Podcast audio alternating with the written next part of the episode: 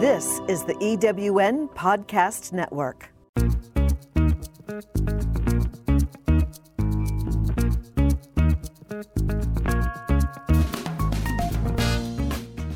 Welcome to Late Boomers, our podcast guide to creating your third act with style, power, and impact. Hi, I'm Kathy Worthington. And I'm Mary Elkins. Join us as we bring you conversations with successful entrepreneurs, entertainers, and people with vision who are making a difference in the world.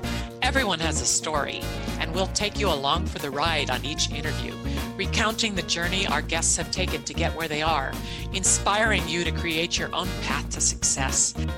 Let's get started.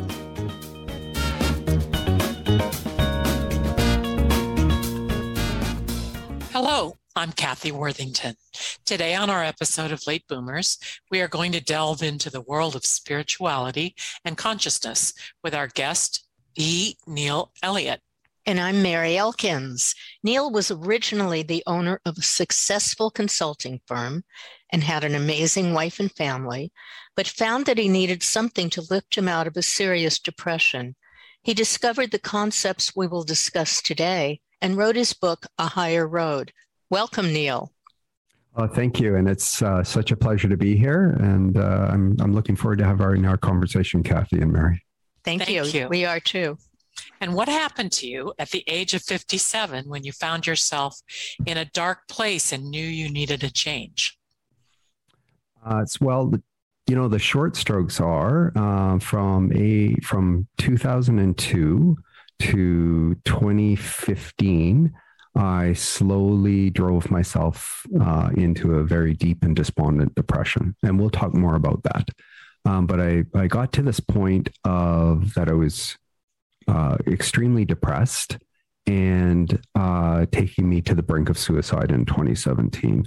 Oh. But in 2015, what I did is I, I started to pick up some newly issued spiritual books to see whether or not, um, you know, s- something would help me change how I how I thought, and I couldn't make any of that work. So uh, that took me to sitting down and crafting a suicide note uh, um, at a little kitchen table that we had in a in a rental. Our our house had just sold, so uh, we were just renting a little one bedroom apartment in this transitionary state. So yeah. That was the impetus for writing. You know, I, I some information had come to me a week prior that promised to liberate me from my thinking, and um, you know, being an engineer, I uh, decided to. Um, you know, kind of push out the plan I had for my suicide. I wanted to make sure my wife and family were going to be okay and I could say goodbye to everybody. Um, so I was planning it out. And um, I decided that, okay, I'll, I'll give this one last thing one more chance. It's just as any is looking for any last ditch effort to to help me not pull the trigger. And um, and then that's uh, you know over the course of a year i totally transformed myself from this deeply depressed despondent suicidal state to a state of inner peace joy love and verve for life and uh, and uh, you know happy to be alive and continue the process Oh, what a transformation. And being an engineer, please share a little of how scientific discoveries and spiritual concepts work together to explain the truth of our existence in a factual and engaging way. yeah so you know what um can i deviate a little bit here and i'll just let me give everybody a bit of a background of where i'm at and then uh, and then i'll Sure. jump in I promise i'll answer that question Yeah. So, um, just so everybody knows, uh, you know, born in Vancouver, British Columbia, lived in Canada my entire life, and uh, currently 61 years old. Uh, born in 1960, and uh, married. I have um, second wife, and we have three kids together. And I have five grandkids, and they're all uh, Texans. Uh, And Mhm. I'm a professional engineer with an MBA. And I and I want to bring that up because that will be part of this conversation. Mm. And I've worked over 34, 35 years in the hydroelectric industry, managing small projects or large projects, a few hundred thousand to, you know, hundred million dollars. Wow. So that's that kind of sets the context for who I was. So Mhm. um and I describe this in in my book, A Higher Road. Uh, but you know, every event and every experience that comes into our life, we actually create. And um, and I didn't understand it at the time, but um, uh, in a higher road, uh, the first second part of my book is a memoir of my life, and and I describe I'm a very private person, but I felt it important to be very candid in that memoir, and to and the reason is because I wanted to demonstrate to people or illustrate to people how the patterns of thinking and feeling that I adopted and reinforced over a lifetime um, created every experience and every event that came into my life. And um, the hope with that is that if people go through this process and they decide to embark on this journey with me, um, that they can go back and use that as a template, if you will, to look at their own lives and uh, try and sort through, oh, the kinds of behaviors or and thinking that they adopted that created all of these events and experiences in their life. May I say though, and that you have an incredible memory for those details. And not everybody could go back and piece together their lives like that. You know, when I was reading the book, it's it's like amazing the things you can remember. well, thank you. Um, you know, they obviously stuck with me for a reason. so, yeah. Um, you know, um, anyway, uh, I, you know, I'll say in retrospect now, all of this is designed and I was meant to go through this to be able to share this story. Mm-hmm. Yeah. And uh, this will be something that, you know, we talk a little bit about. Um, so, uh, you know what? So let, I'll back up just a little bit and then I'll get back to answering your question, Mary. um, so let me talk about the structure of the book. So the book is called A Higher Road Cleanse Your Consciousness to Transcend the Ego and Ascend Spiritually. And it's a seven step process to inner peace, joy, love, abundance, and prosperity. And it is the process that took me from this deep suicidal depression that I found myself in to where I am today uh, and totally transform my thinking. Uh, so the first part of my book is just an introduction and a setup for the book and tells you what you're going to learn. The second part of the book is this memoir we just discussed. The third part of the book is a book on is a chapter on science and consciousness, ah. and and it is a um, an explanation of how my understanding of consciousness shifted and and transformed or changed from what I uh, originally thought consciousness was. Uh, and then I utilize science and things we know in science today to help transition people and open people up to this new concept of consciousness and what we do in our thinking and our feeling that actually affects our biology. Mm-hmm. Um, then I, I share a near death experience in that chapter as well from a woman who who uh, had a near death experience, and that experience is is uh, meant to help stretch your understanding of consciousness to uh, an entirely larger and new landscape, if you will, uh, of thinking about consciousness. The fourth part of the book, I share this blueprint material that came to me in a fortuitous way that actually helped bridge this gap between spirituality and science. The fifth part of the book is my personal experience as I went through these seven steps. So, my recommended way to read A Higher Road is you read it from cover to cover, you understand the process in its entirety, and if it's something that makes sense to you and you'd like to do it, then go back and start with step one or some of the science material first that I introduce and then start with step one and follow the process. If it's something that doesn't make sense to you or, or you're not interested in it, then and you bought a hard copy of the book, like a print copy or a hard, um, hard uh, paperback or a hardcover, then I ask what you do is you if you could just give that book to somebody else without colorful commentary and let them discover for themselves whether or not this process makes sense to them. Hmm. And and the reason I say that is because we all know we're great actors in our environment. We can project whatever we want to family, friends, clients. And you know, someone who's quite affable and kind and considerate may actually be a mess inside, and we just don't know it. So mm. the you if you give that book to them and let them discover for themselves, you might make a significant difference to their lives. Mm-hmm. And so if it doesn't make sense to you, either put it on your shelf and read it 10, 15, 20 years from now, or, um, you know, just pass it on to somebody else without colorful commentary. Let them make their own decision. Interesting. I haven't heard an author say that before. That's great. How can someone who is facing a challenging and difficult moment in life open their mind and consider different perspectives about life? Is, is this something you consider possible? Absolutely. And so this question will answer, or this answer will answer both Mary's question and your question. Good. So let's talk about consciousness first, and okay. then we'll talk about some science stuff. So I used to think that everything that I thought was in my brain and everything that I thought was something I either learned or experienced or was exposed to. And as I read some of this new material or, or some of these um, books that I share in a higher road and I offer for people to consider reading, it helped shift the foundation of my thinking and expand my concept of consciousness.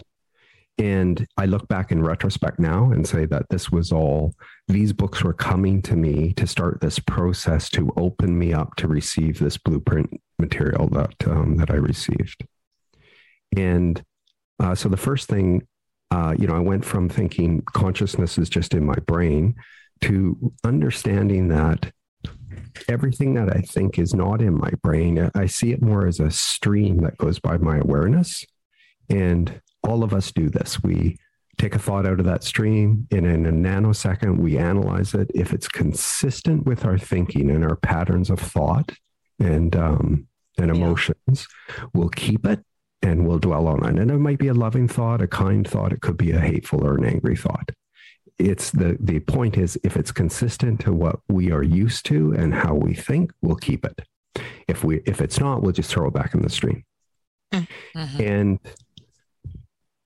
so um, we pollute our streams of consciousness that you know if you think that nutrition is important for your body what we feed our minds and what we think about is even more important for our health and, um, you know, with all of the memes that are prolific today on the internet uh, and through TV, what we read in the newspaper, what we watch on TV, um, all of those things that we watch, we're polluting what we think about. And an example of that is, you know, I can recall, and perhaps um, this you have a similar experience. If I if I'm reading a murder mystery novel at night, or uh, watching a fairly violent film or or degrading film or or you know something that's quite negative it will that's what i'll think about in the night. That's what'll wake me up in the night. That's what i'll be thinking about. Yeah. And uh-huh. we're reinforcing these patterns of thinking and behavior.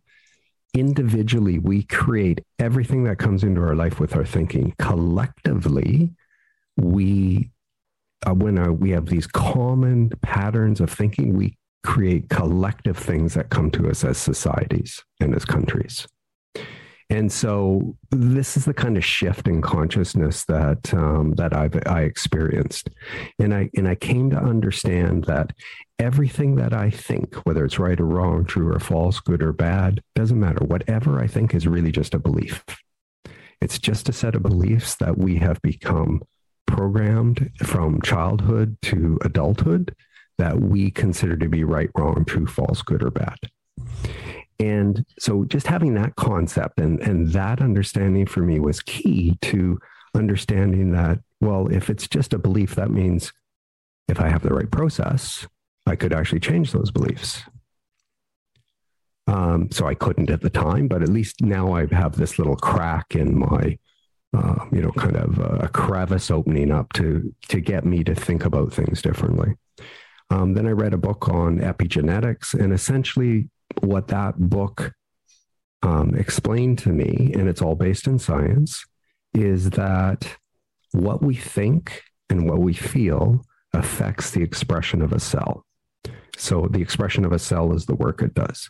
So we can either um, promote the health and well being of a cell, or we can um, promote um, illness or or be detrimental or contrary to that health and well being. Then the next book I read, and, and again I share all of this in a higher road. Uh, the next thing I read was uh, uh, some books on neuroplasticity. So prior to 1960, science thought the brain grew to a certain size and then it atrophied over time. Ooh. In the 19, in the 1960s, they discovered that um, you could actually change the neural pathways in your brain and how you thought. Mm-hmm. So if there's a damaged area to the brain, um, you could essentially rewire how you thought and how those um, neurons pass through the brain uh, to change how you thought. The other thing, or the pathways that you thought through, the other thing was that um, you could grow new brain cells. And um, so there's a great book that I offer for people to consider reading, easy read, and um, you know they it's a medical uh, professional that uses examples, real life examples of, uh, for example, if someone had a brain injury that had negative effects from that brain injury, and um, through a process they changed how they thought they could alleviate um, most, if not all, of those negative effects. So that's a good book. It's easy to read. So you can rewire your brain when you've had a brain injury and uh, be- begin life again as a normal person.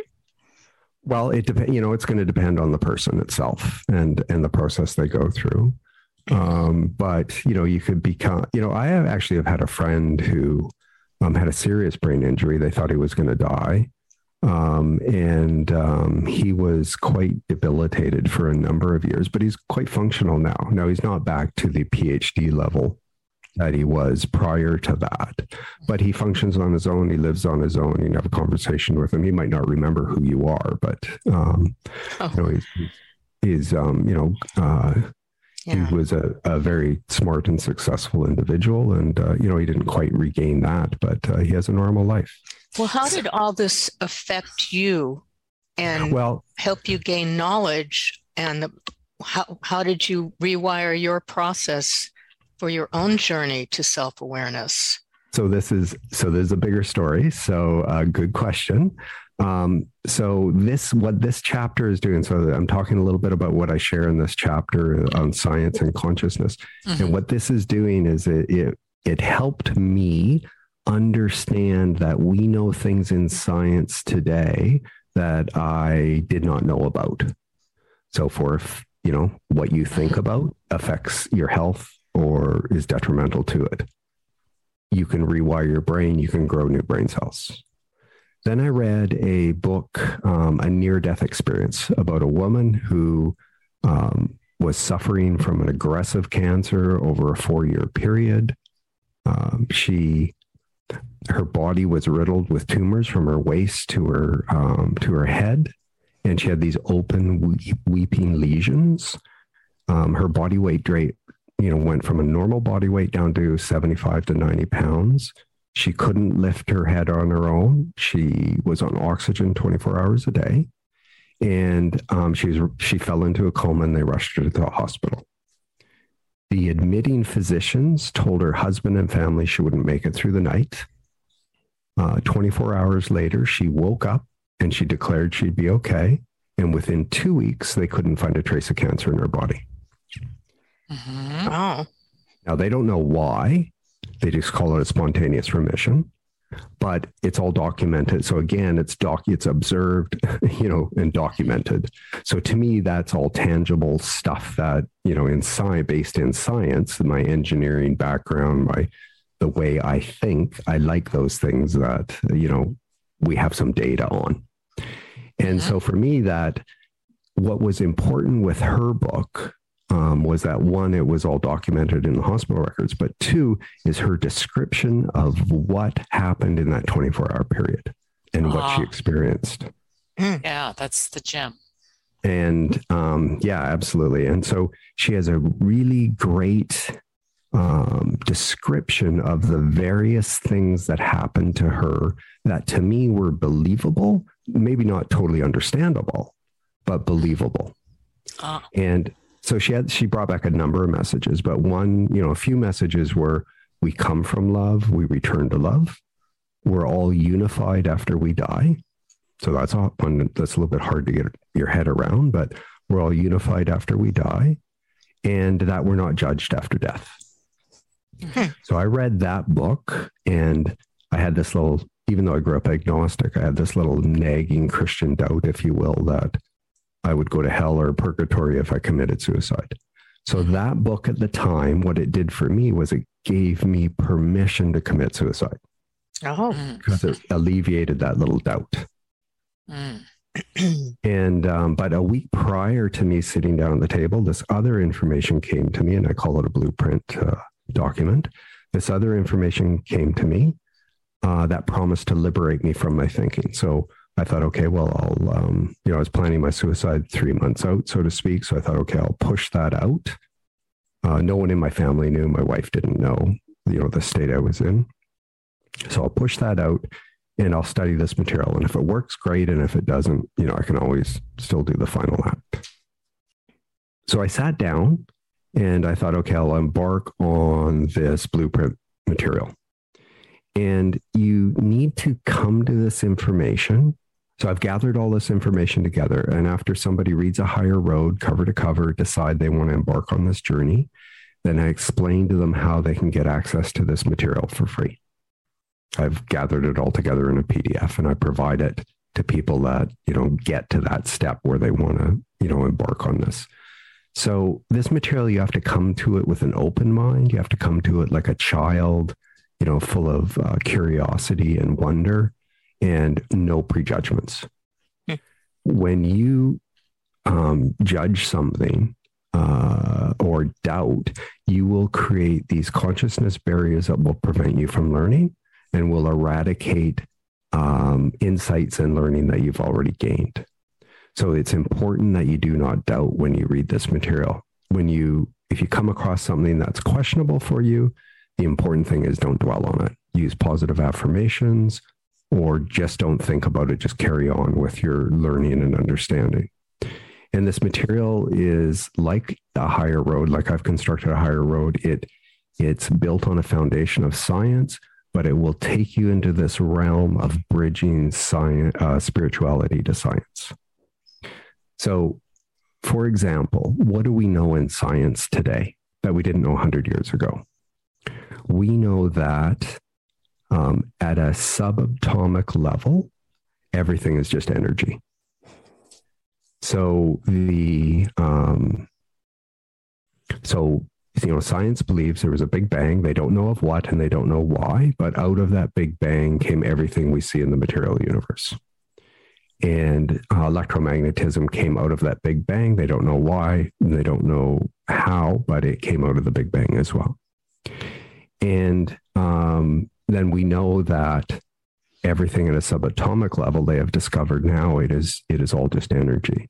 So science believes there's a big bang, and then these um, electrical particles um, randomly got together and formed elements, and these elements randomly got together and formed a living molecule and these living molecules randomly got together and formed a cell, the first living cell. And then through evolution and billions of years, we have what we have today in terms of all the living matter that we have. And um, so let's look at a cell, for example. Um, you know, you, the sperm fertilizes the ovum. You start with one cell that divides into two, goes into four, then eight, and so on. And over nine months, you build this um, intricate workings of this body that we have. And um, and it, when you think about it, what we know in science today is that every cell in the body has the library of information for the entire body. The only difference between a liver cell and a hair cell is the work that it does. And so when you think about that, you think about, well, you know, we have groups of cells that will build the liver. They maintain that liver, they keep it healthy. And um, we have all of this harmonious work that happens within the body. They ne- each of these cells never intrude on another on another's work and they don't suddenly if they're building a liver they don't suddenly spring into making an ear so we have we have more harmony in our body and in our cells than we as humans display. Mm-hmm. so that you know when we look at one cell so let's look at one cell um, the cell is this unique thing that has this permeable membrane around it and the cell um, can discern what is the right nutrition that's going to be healthy for it and take that in through the permeable membrane and also discern when there's buildup of toxic waste and then eject that out of the membrane. That is the first act of consciousness. So the question is when did consciousness first creep into living matter? So we know in a cell um, that you know that is um, an act of consciousness. It is purposeful and uh, it is um, you know deliberate. And so if you can if you can take that leap, then you can look and go, okay, well, if there's consciousness in a cell, why wouldn't there be consciousness in the living molecules that got together to form a cell? Hmm. And if there's consciousness in the living molecules, why wouldn't there be consciousness in the elements that got together to form a living molecule? And if there's consciousness in the elements, why wouldn't there be consciousness in the electrical particles that got together to form an element? And so, you know, you take this back, you think about it, you ponder it. And um, I came to the conclusion, obviously, that there's consciousness in all of these things, and there's a directional force somewhere from somewhere, some creator, there's a directional force. And so this blueprint material will describe exactly what was before the Big Bang, the impetus for the Big Bang, what happened at the time of the Big Bang, and then how the material universe came about.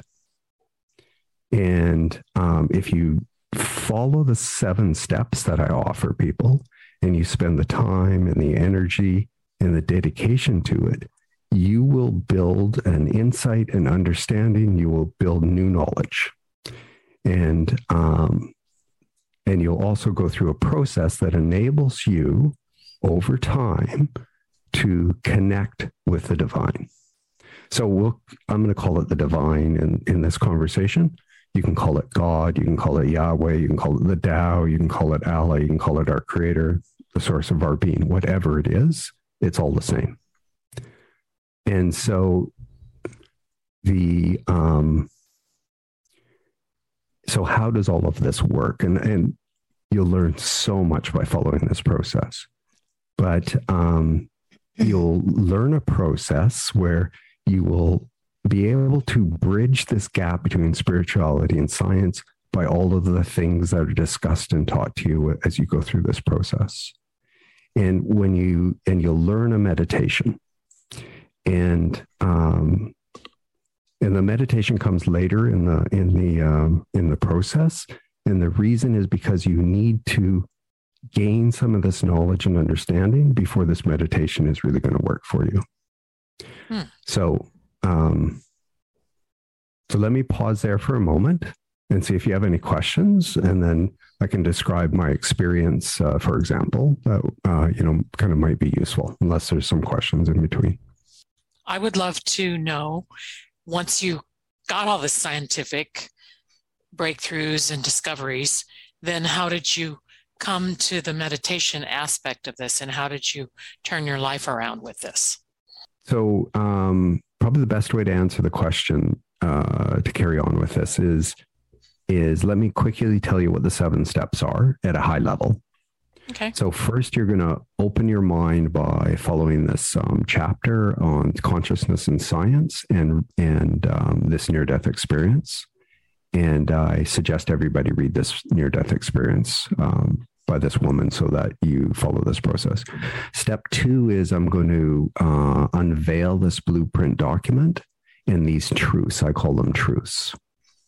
And, uh, and I'm going to share some stuff associated with that to give you a taste of the writing.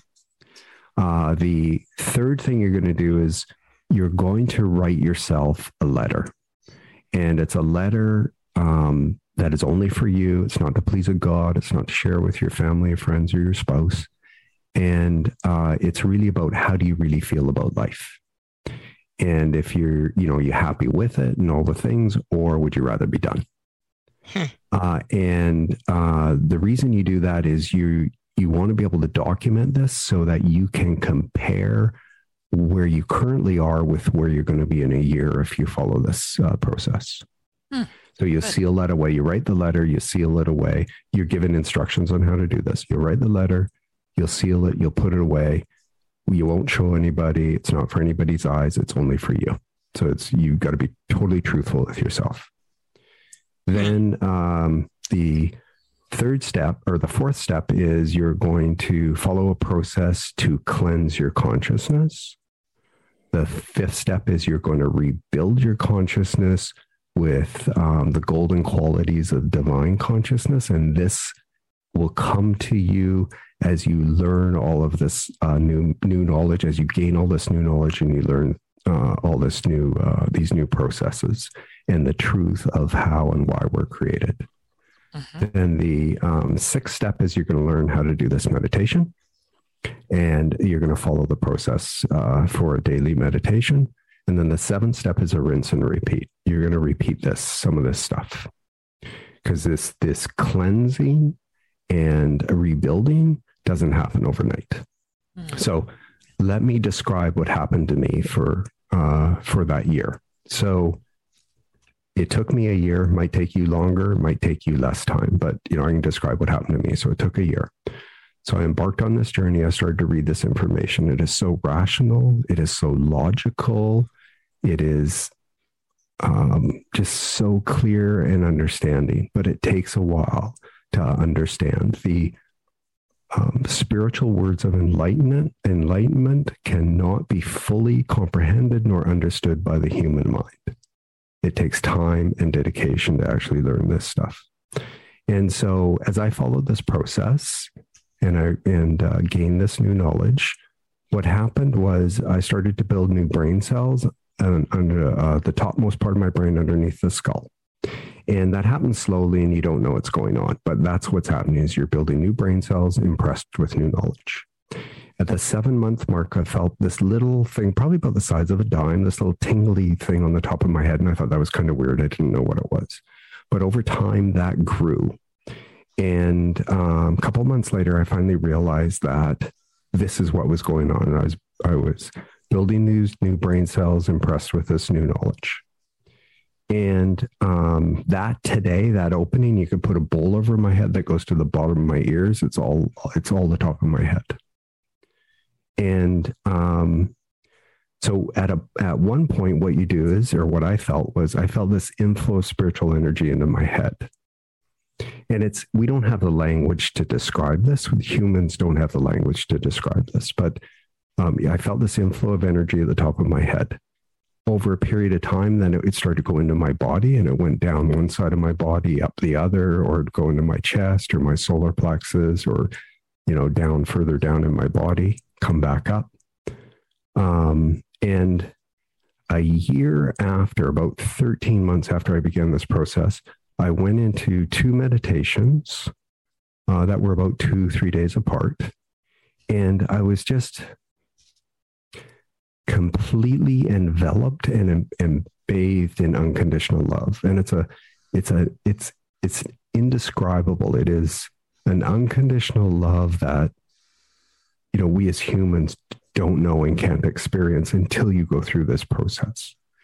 And it, I didn't care what happened to my body. I didn't care what pain it was in. I didn't care what care what ailments it had. I just wanted to stay in this state forever. I felt non-judged. I felt fully supported and I felt totally bathed in unconditional love. And it is an experience that just it sticks with you.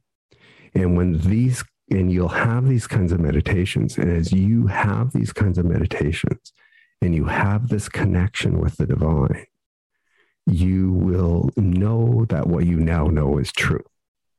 And when that happens, your life changes. And I've been on this journey now for just over four years. And um, it just gets better and better and better. So we are um, our souls. So now we have to talk about it from a soul's perspective.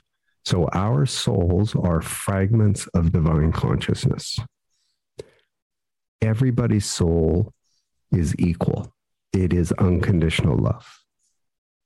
The divine or the universal radiates unstintingly unconditional love to all of creation. But it is such a, uh, operates at such a high frequency and it is so spiritually refined that we cannot feel it or um, it cannot penetrate its, itself into us for us to be aware of it. And until you start this process where you build these new brain cells that operate at a higher frequency that can connect back with the divine. And when you do that, then you get this direct inflow of the divine and you get your life becomes inspired. You get directions about, about what it is you need to do and what you should be working on. And, and um, you know, you go through this process of continual cleansing and rebuilding. And so when I see somebody today, um, so let me talk about the ego for a sec. So the ego is a tool of um, creation to um, create individuals out of the wholeness of divine, of the divine. And so this is the fragment of uh, your soul being a fragment of divine consciousness. So we are unified after we after we die. Um, our our bodies go to dust, but our soul moves on. And the when you think about uh, the the the ego is this tool of creation that uses the forces of electromagnetism to create this individuality. And so when we grow from babyhood to adulthood, you know, when you first come in, your brain doesn't develop till about age five, where it starts to make conscious decisions for itself and um, uh, and be able to make choices up into age five, we're just sponges. We're just absorbing everything that's around us family, friends, parents, um, in terms of emotions and their thinking and the culture we've been born into, the religion we've been born into. Um, and at age five, we start to make decisions for ourselves.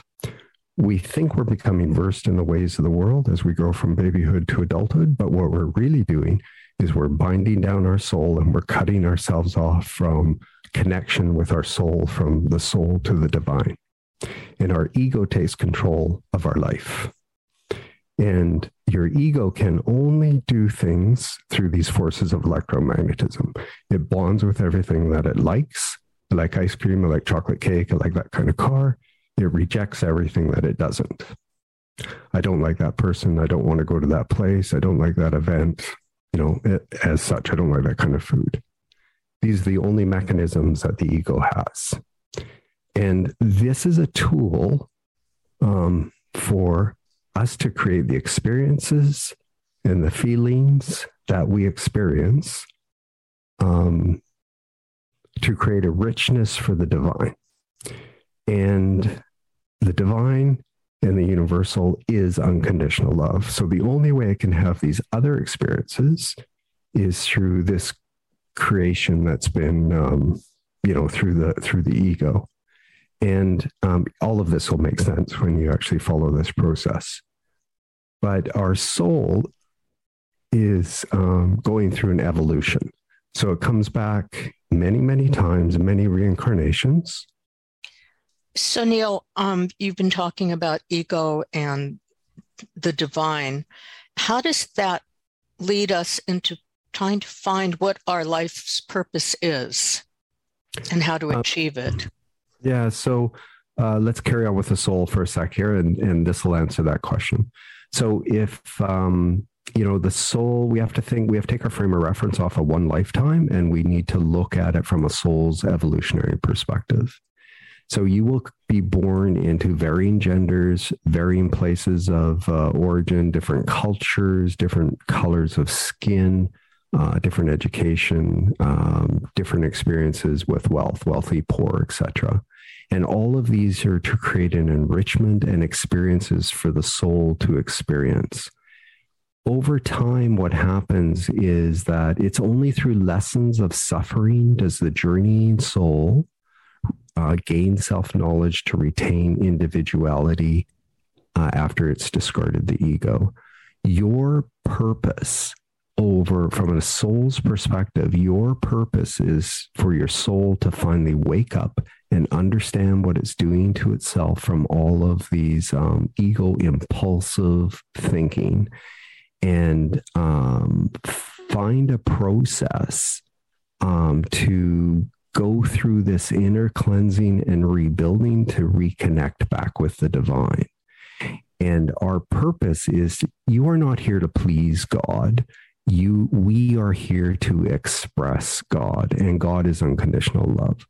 Our purpose is to come to this school we call Earth and to be open and purified channels of the divine and express unconditional love to everyone and everything.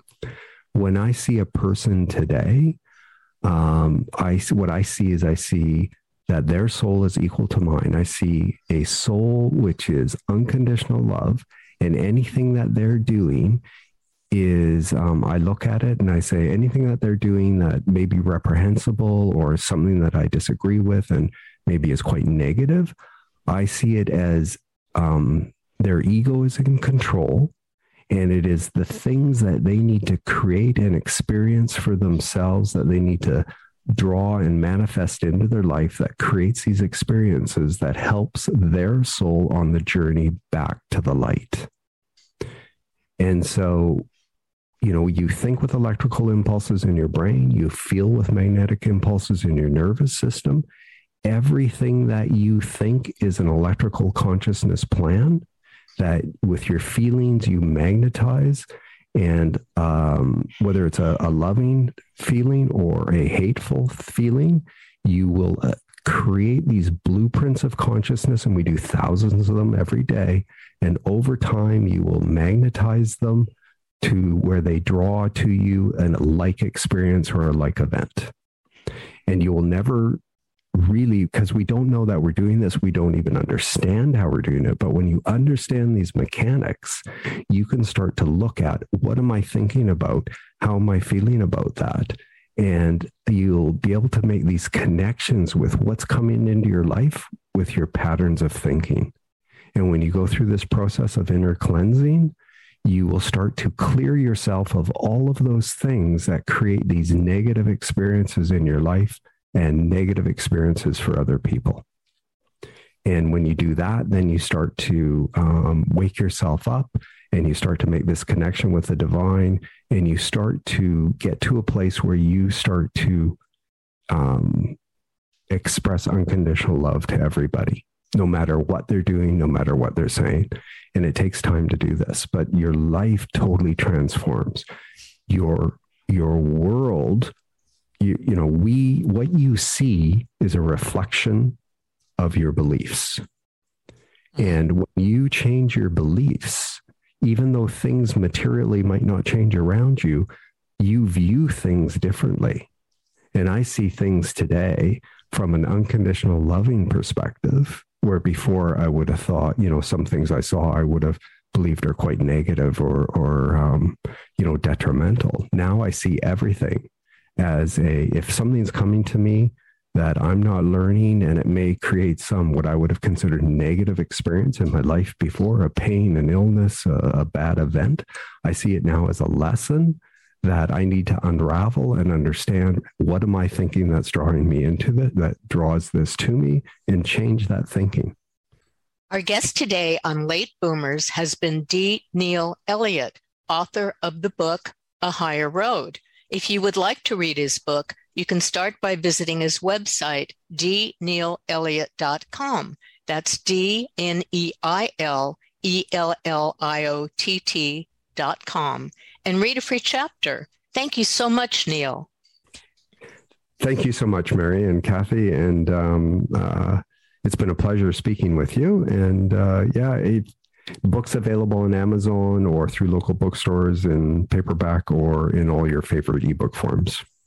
Thanks. And we want to remind our listeners also to follow Late Boomers on Instagram and follow your hosts at I am Kathy Worthington and at I am Mary Elkins. And please email us by visiting our website, lateboomers.biz, B-I-Z, and let us know what you're enjoying and whether we have inspired you on something. Thanks again, Neil. Yes, thank you. Thank you so much and a pleasure to be here.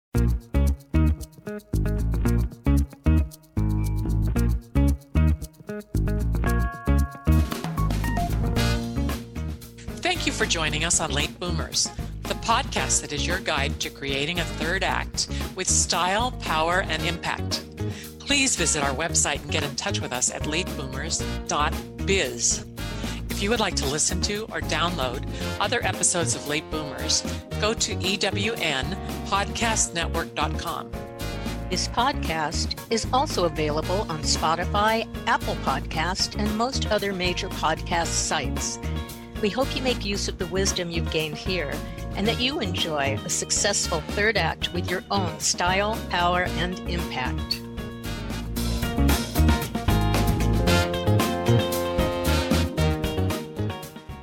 Calling all speakers, eWomen Network has speaking engagements all over North America that must be filled. Are you a gifted messenger, author, expert, or successful entrepreneur that can help women entrepreneurs grow their businesses? Our mission is to help 1 million fulfilled women each achieve $1 million in annual revenue. If you're a speaker that can help women prosper, go to eWomenNetwork.com and sign up as a pro member of our Speakers Network. That's eWomenNetwork.com. Have you ever asked yourself this question? Why is it so hard to make a buck? I know I have. Hi, I'm Sandra Yancey, founder and CEO of eWomen Network. What I have discovered after going from the brink of bankruptcy to running a multi million dollar award winning business is this you can't build a million dollar dream hanging around minimum wage mindsets. My mission is 1 million women entrepreneurs generating $1 million in annual revenue. So here's what I've done I've created the mother of all entrepreneur success programs that you can access online on your time. It's called Monetize Me Now. It's a seven module online course that is 100% my success formula, covering mindset, mission, management, motivation, marketing, and measure. Come on, take my hand and I'll show you the way to learn to earn flowing revenue for your business. Visit monetizemenow.com for details.